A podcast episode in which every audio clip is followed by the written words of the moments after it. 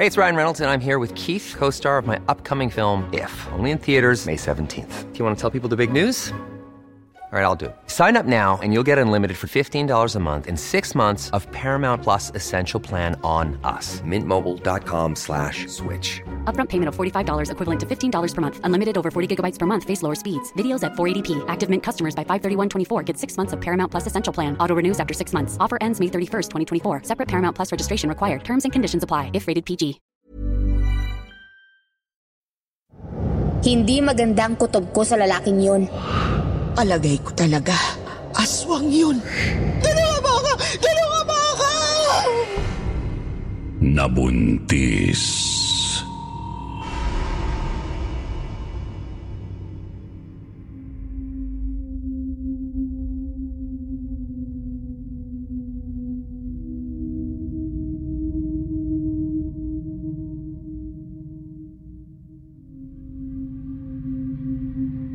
Hello po, Sir Jupiter.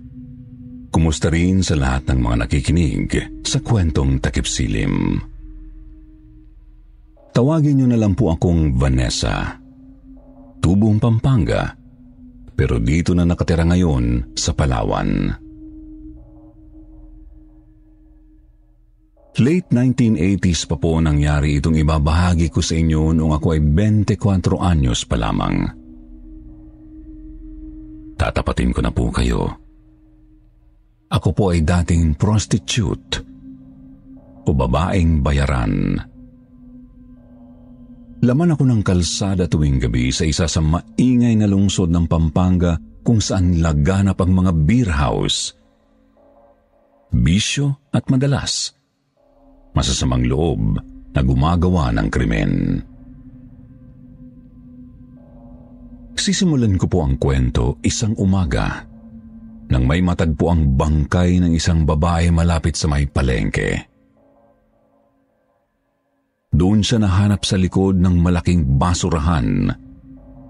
Nilalangaw ang katawan nito sa mabaho, mamasamasa at nanlilimahid na sahig. Nasa tabi ng nakatambak at nabubulok ng mga prutas at mga laman loob ng baka baboy at manok. Naliligo sa sarili nitong dugo at wakwak ang sikmura. Kasama ko po ang kaibigan kong si Magda nang mapadaan sa tumpok ng mga tao. Hindi rin namin mapigilang makiusyoso at tignan ng bangkay. Halos magkasabay din kaming nasuka nang makita ang kalunos-lunos na kalagayan nito.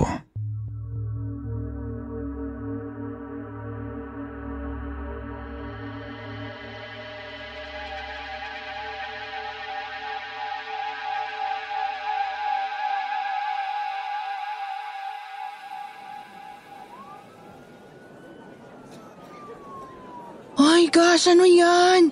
Ba't nagaganyan yung babae? Kadiri naman. Ang brutal ng ginawa sa kanya, oh. Grabe, wakwak ang tiyan eh. Sino demonyo kaya may gawa niyan? Ito na nga, Magda. Abay ang usap-usapan dito. Inatake raw ng aswang yung babaeng yan. Dinukot daw yung sanggol sa loob ng matres. Diyos ko naman ating, kung aswang nga ang gumawa niyan, delikado na pala tayo niyan. Baka mamaya, makasalubong pa natin yun.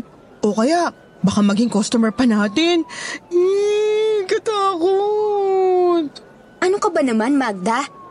Naniniwala ka talaga sa chismis na yan? Malamang si malamang. Adik o baliw lang ang pumatay dyan sa babae. Dekada 80 na, huy. Tinauso yung mga kabilignuhan na yan. Mas nakakatakot pa nga sektor. Kaysa dyan sa mga aswang-aswang na yan eh. Grabe ka naman, te. Wala namang ginagawang masama sa'yo yung tao. Ah, basta. Hindi talaga maganda kutob ko sa taong yun eh. Tignan mo naman. Mata pa lang. Halatang may tinatago na. Ang talas kong makatingin. Tapos, kakaiba pa yung bahay. Ang daming rebulto ng mga demonyo. Kaya nga hindi ko pinapatos yun kahit patay na patay sa akin yun eh. Ay, wag ka nga manakot dyan, te. Customer ko pa naman yun mamayang gabi. Ano? Tignan mo nga naman, no? Hindi naman sa tinatakot kita, ah. Pero sinasabi ko lang, hindi magandang kutob ko sa lalaking yun.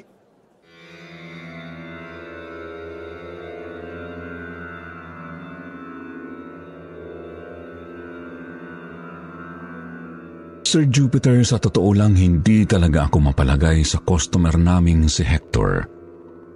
Kahit nung una ko pa lang siyang nakita. Masyado kasing kakaiba ang lalaking yun.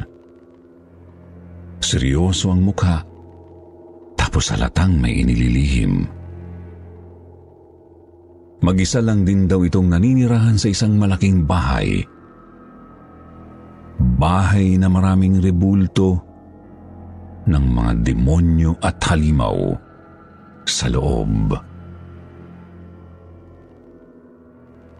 Kaya lagi ko siyang tinatanggihan kapag tinatangka niya akong bayaran kahit gaano pa kalaking halaga ang ialok niya. Siguro nga judgmental lang ako pero mas mabuti nang huwag magpakakampante para sa sarili kong kaligtasan. Subalit hindi yata napapansin ng kaibigan kong si Magna ang mga kakaibang bagay kay Hector. Pinuntahan pa rin niya ito kinagabihan matapos makita ang babaeng bangkay sa palengke. Pumunta siya sa mismong bahay nito para paligayahin ng lalaki.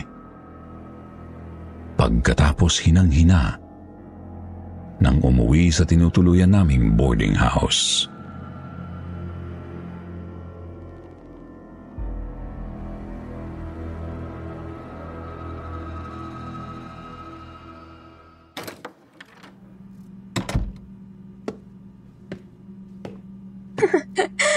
Mariosep Magda! Anong nangyari sa'yo? Parang latang-lata ka ah. Ubus lakas ba? Oh, Tesuta, parang toro si Hector eh. Said na said ang beauty ko sa kanya. Aba, aba, aba? Eh, ang tanong, sulit ba ang pagod sa kinita mo? Triple nga binayad sa akin eh. Ay. Pero, nalukot yung mukha mo? Dapat happy ka kahit pagod. Trippy na ngang ibinayad sa'yo eh. parang may kakaiba kay Hector, te. Parang true talaga yung kutob mo. Sabi ko sa'yo eh. Sige, ichika mo nga sa akin kung anong napansin mo. Ewan, basta kakaibang pakiramdam ko nung nasa bahay nila ako. Parang, parang wala ako sa sarili. Parang akong nabiktima ng budol-budol gang. Yung mga mm, nanghihypnotize. Hypnotize? Sino sabi mo dyan, te?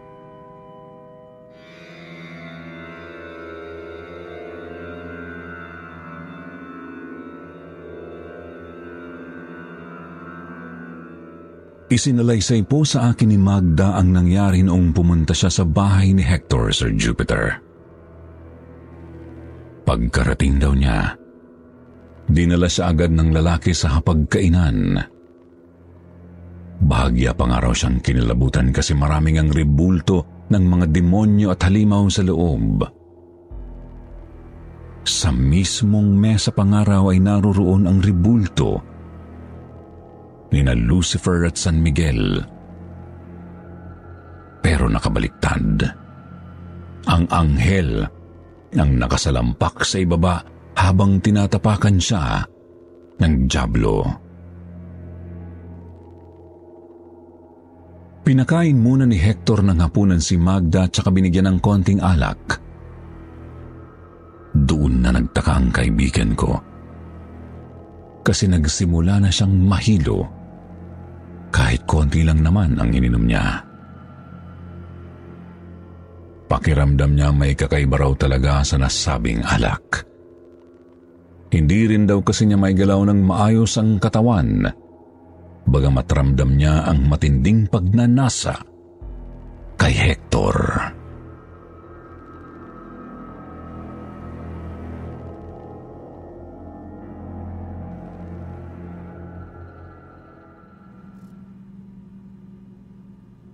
Baka naman may inilagay si Hector sa alak mo. Naku, be. Huwag ka na nga munang tumanggap ng customer. Kahit mga isang linggo lang. Obserbahan mo muna yung katawan mo. Ako ang kinakabahan sa'yo eh. Yun nga muna sigurong gagawin ko, ating. Isa pa, hinang-hina talaga ako ngayon eh. Said na said talaga yung lakas ko dun sa mokong na yun. O siya, magpahinga ka na nga muna. Sagot ko na muna almusal natin. Hmm?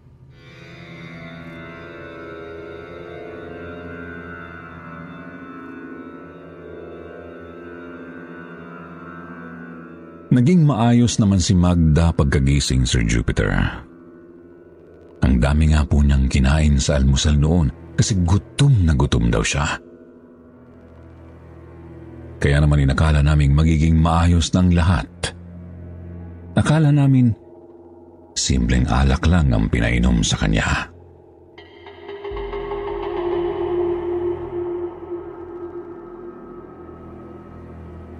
Lumipas po ang halos dalawang buwan, pauwi kami ni Magda noon galing sa birthday ng isang kaibigan. Gabi na at wala nang masyadong tao sa kalsada. Nahirapan din kaming makasakay kaya naglakad muna kami sa may sidewalk habang nagkwekwentuhan.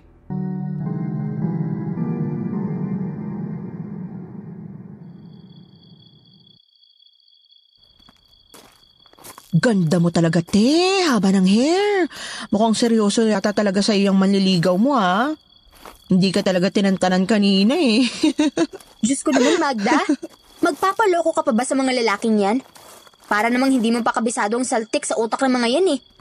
Walang duda. Pasarap lang din ang habol ng toto na yun sa akin. Baka gusto lang makalibre. Te- teka, te. Teka. oh, bakit? Para ka naman nakakita ng maligno dyan. Ah, eh, hindi ba si Hector yun?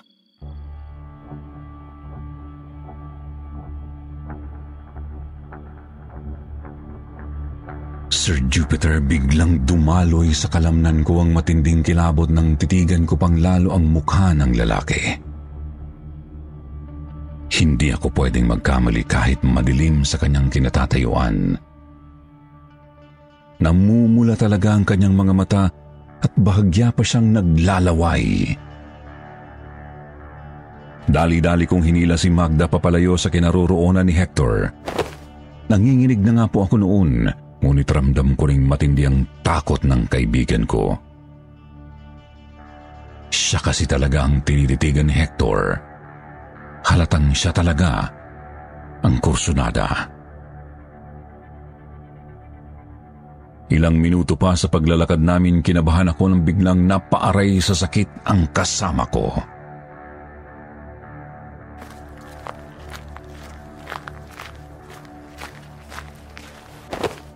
Oh, anong problema mo?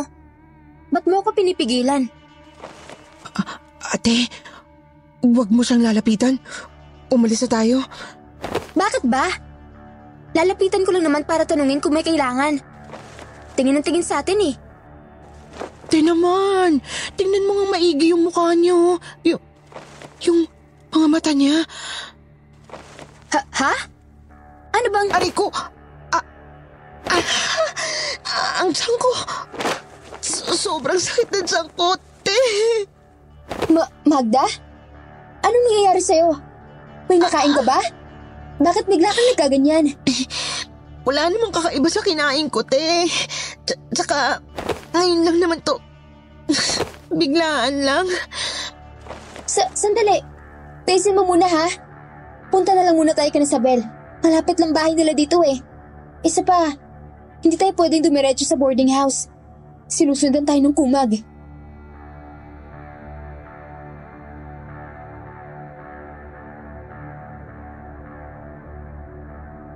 Naghalo ang kaba at kilabot ko. Kinakabahan ako sa pananakit ng tiyan ni Magda at kinikilabutan sa taong hindi kami nilulubayan.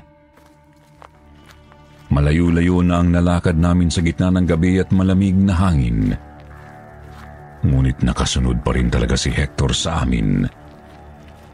May ilang metro ang distansya niya pero tanaw ko siyang naglalakad sa dilim.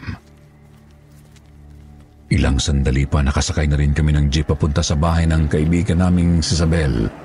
Subalit lalo kaming nahintakutan nang makababa kami at naglalakad na papunta sa mismong sadya.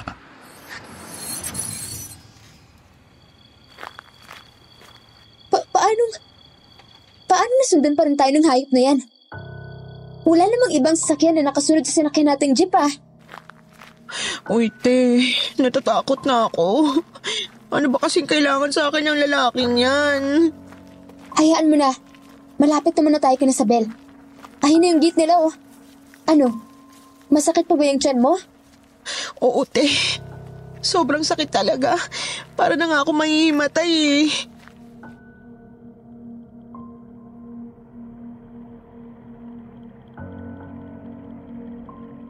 Ligtas naman kaming nakarating sa bahay ng kaibigan namin. Subalit sadyang matigas si Hector at hindi pa rin umaalis. Nakikita pa rin namin siyang nakatayo sa ilalim ng poste ng ilaw at nakatingin sa bintana. Kinabahan kami kasi puro kami babae doon. Isa pa hindi pa high-tech ang panahon noon. Kaya kailangan pa naming lumabas para magtawag ng tulong. Delikadong lumabas kaya sinarado na lang naming maigi ang lahat ng mga pinto at bintana. Inasikaso rin ng nanay ni Isabel si Magda. Kasi masakit pa rin daw talaga ang tiyan nito.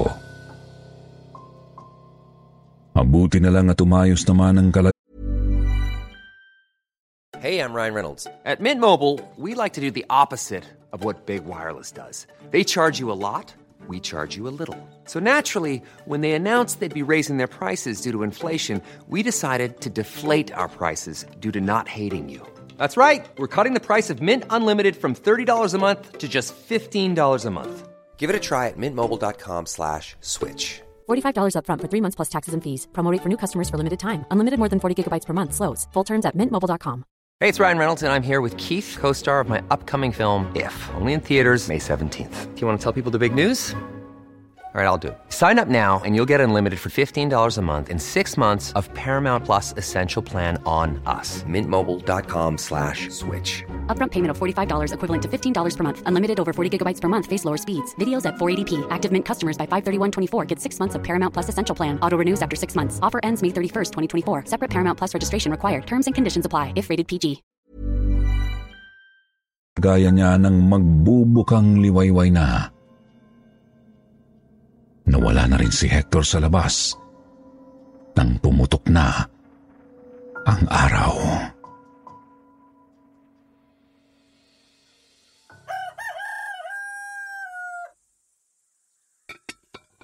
Wala na ba talagang pananakit ng tiyan mo, Iha?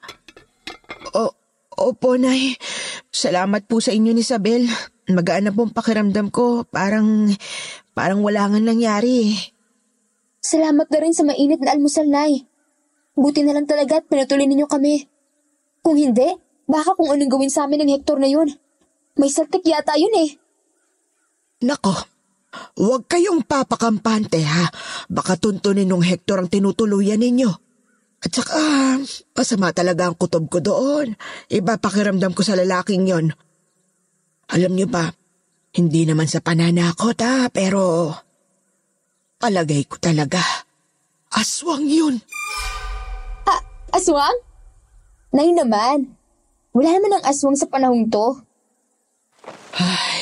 O sige nga, sa palagay mo, bakit ganun ang itsura nun? Namumula ang mata tapos naglalaway. At ang pinakamatindi, bigla kayong nasundan. Kahit nakasakay na kayo ng jeep. Eh, Nay, bakit naman kami aaswangin ni Ate Vanessa? Wala namang buntis sa aming dalawa.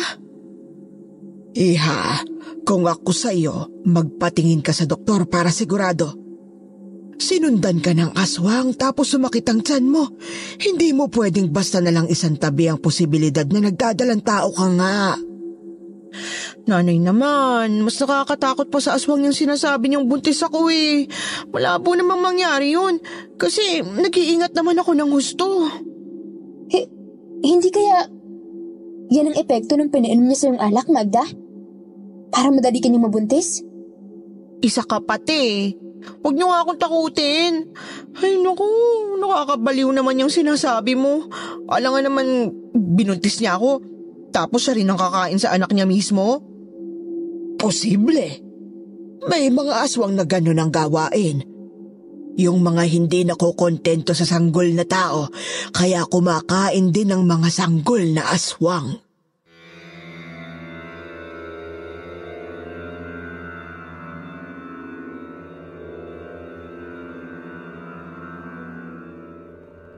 Sir Jupiter, nagbibiro lang naman ako sa sinabi kong baka si Hector ang bumuntis kay Magda.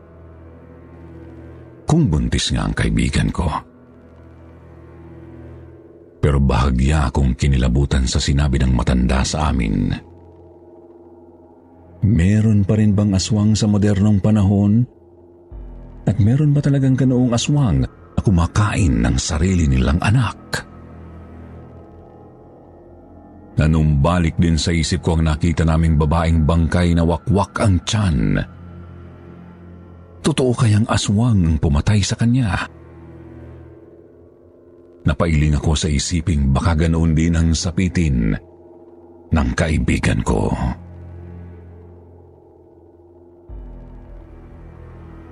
Noong papaalis na kami, nagbilin ulit ang nanay ni Isabel na patignan sa doktor ng mga buntis si Magda. Sinabihan din niya kaming magdala palagi ng bawang at asin, pangontra sa aswang. Tapos maglagay din ng mga nasabing pangontra sa palibot ng tinutuluyan namin.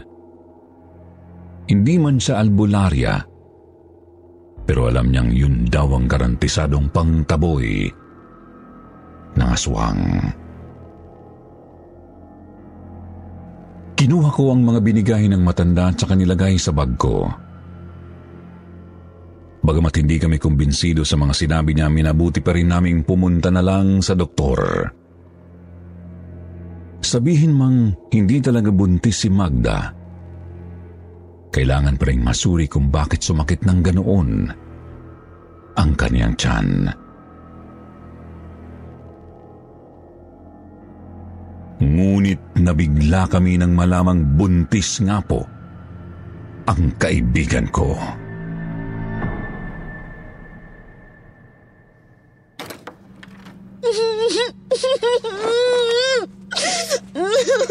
hindi, hindi pwede to. Nag-ingat naman ako ah. Ba- ba't ako nabuntis? Hindi talaga pwede to. Ayoko. Ayoko mabuntis ako ng aswang, te. Anong gagawin ko? Magda, huminahon ka. Alam kong napakahirap niyang kinakaharap mo ngayon. Pero please lang, huminahon ka muna. Paano ko ihinahon, te? Paano? Sabihin mo nga paano. Buntis ako. Nabuntis ako ng aswang. Oo na, oo na. Nandun na nga tayo. Nabuntis ka ng hindi mo inaasahan. Ang malala, baka may sa demonyo pang nakabuntis sa'yo. Pero Diyos ko naman, Magda. Pwede bang huminahon ka muna? Wala namang mangyayari kung magwawala ka ng ganyan eh. Makakasama sa'yo at sa bata. Eh ano kung makasama sa bata? Mabuti nga kung may mangyaring masama sa sinumpang batang to at nang malaglag na. Hoy, huwag kang magsalita ng ganyan. Anak ko pa rin yan, Magda. Mga babaeng bayaran tayo, oo. Pero di naman tayo masasamang tao.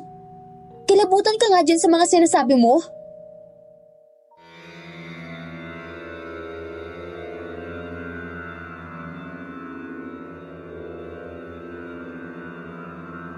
Sir Jupiter, ilang araw at gabi rin kaming hindi nagtrabaho ni Magda. Hindi po kasi talaga siya tumitigil sa pagiyak. Hindi ko naman maiwasang mag-alala para sa kanila ng bata. Mabuti na lang at huminahon din naman ang isip ng kaibigan ko makalipas ang isang linggo. Opo, ayaw niya pa rin sa bata. Pero kumakalma naman na siya kahit papaano. Subalit isang gabi, Binalot ako ng kilabot nang makita ko si Hector na nakatayo sa tapat ng boarding house namin. Nakatitig sa bintana kung saan ako nakadungaw. Namumula ang mga mata at naglalaway ng gusto.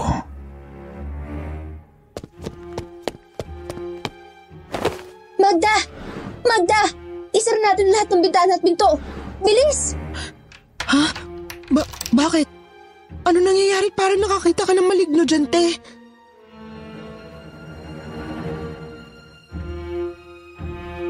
Dali-dali naming kinandado ang pinto at mga bintana ng tilutuluyan namin, Sir Jupiter. Pumunta kami sa kwarto ko tapos sinara rin namin ang pinto nito. Walang kama. Kaya't doon kami nagsumiksik sa kutson na nakalatag sa sahig. Pareho kaming nanginginig sa takot lalo't wala ang landlord ng boarding house noong gabing yun. Kaming dalawa lang ni Magna ang nasa buong bahay.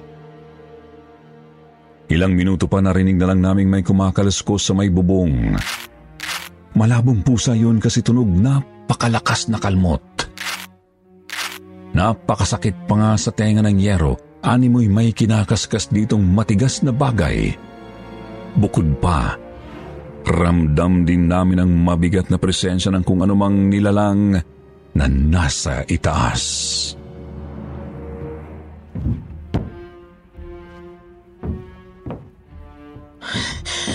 Te, kuha ka ng bawang at asin. Papapatay tayo ng impaktong yan eh. Hindi naman kita pwedeng iwan dito para kumuha ng asin at bawang sa kusina, ano? Mamaya niyan, bigla makapasok yan dito. Eh ating, ano gagawin natin? Natatakot na ako. Ayoko pa mamatay. Baka, baka saktan niya kami. Ba- baka masaktan niya kami ng ano ko.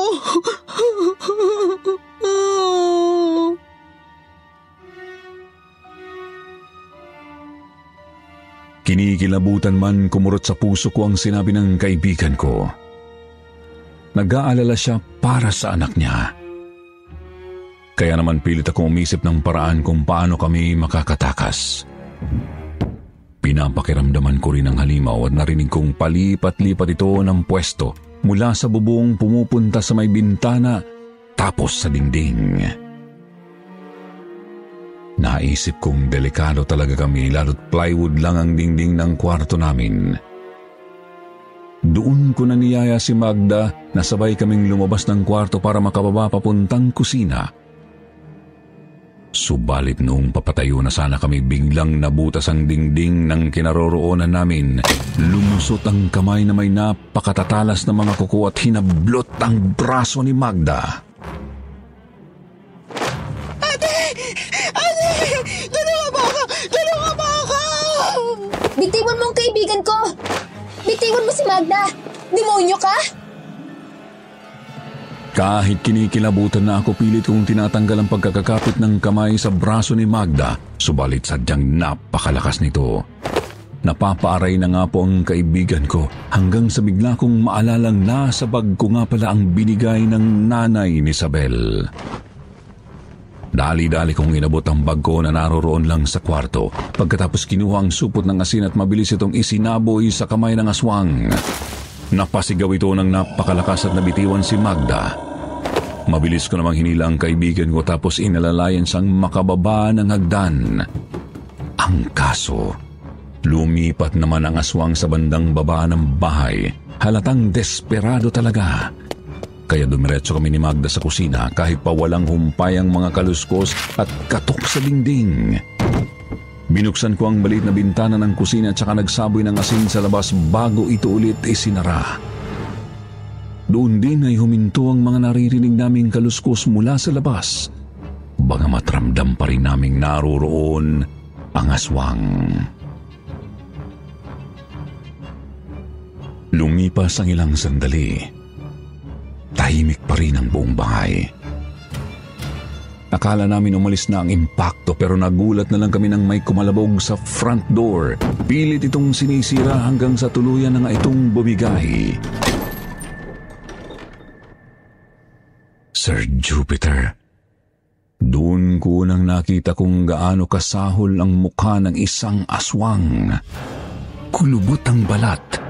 Nandilisik ang mga mata, matatalim ang ngipin at napakahaba ng dila. Napasigaw ng malakas si Magda at mabilis ko naman siyang hinila palabas ng back door. Susunod sana sa amin ang aswang. Halatang pakay talagang sakta ng kaibigan ko. Kaya mabilis kong isinaboy sa mismong mukha ng impacto ang natitirang asin bago kami tumalilis palabas ng bahay. Mga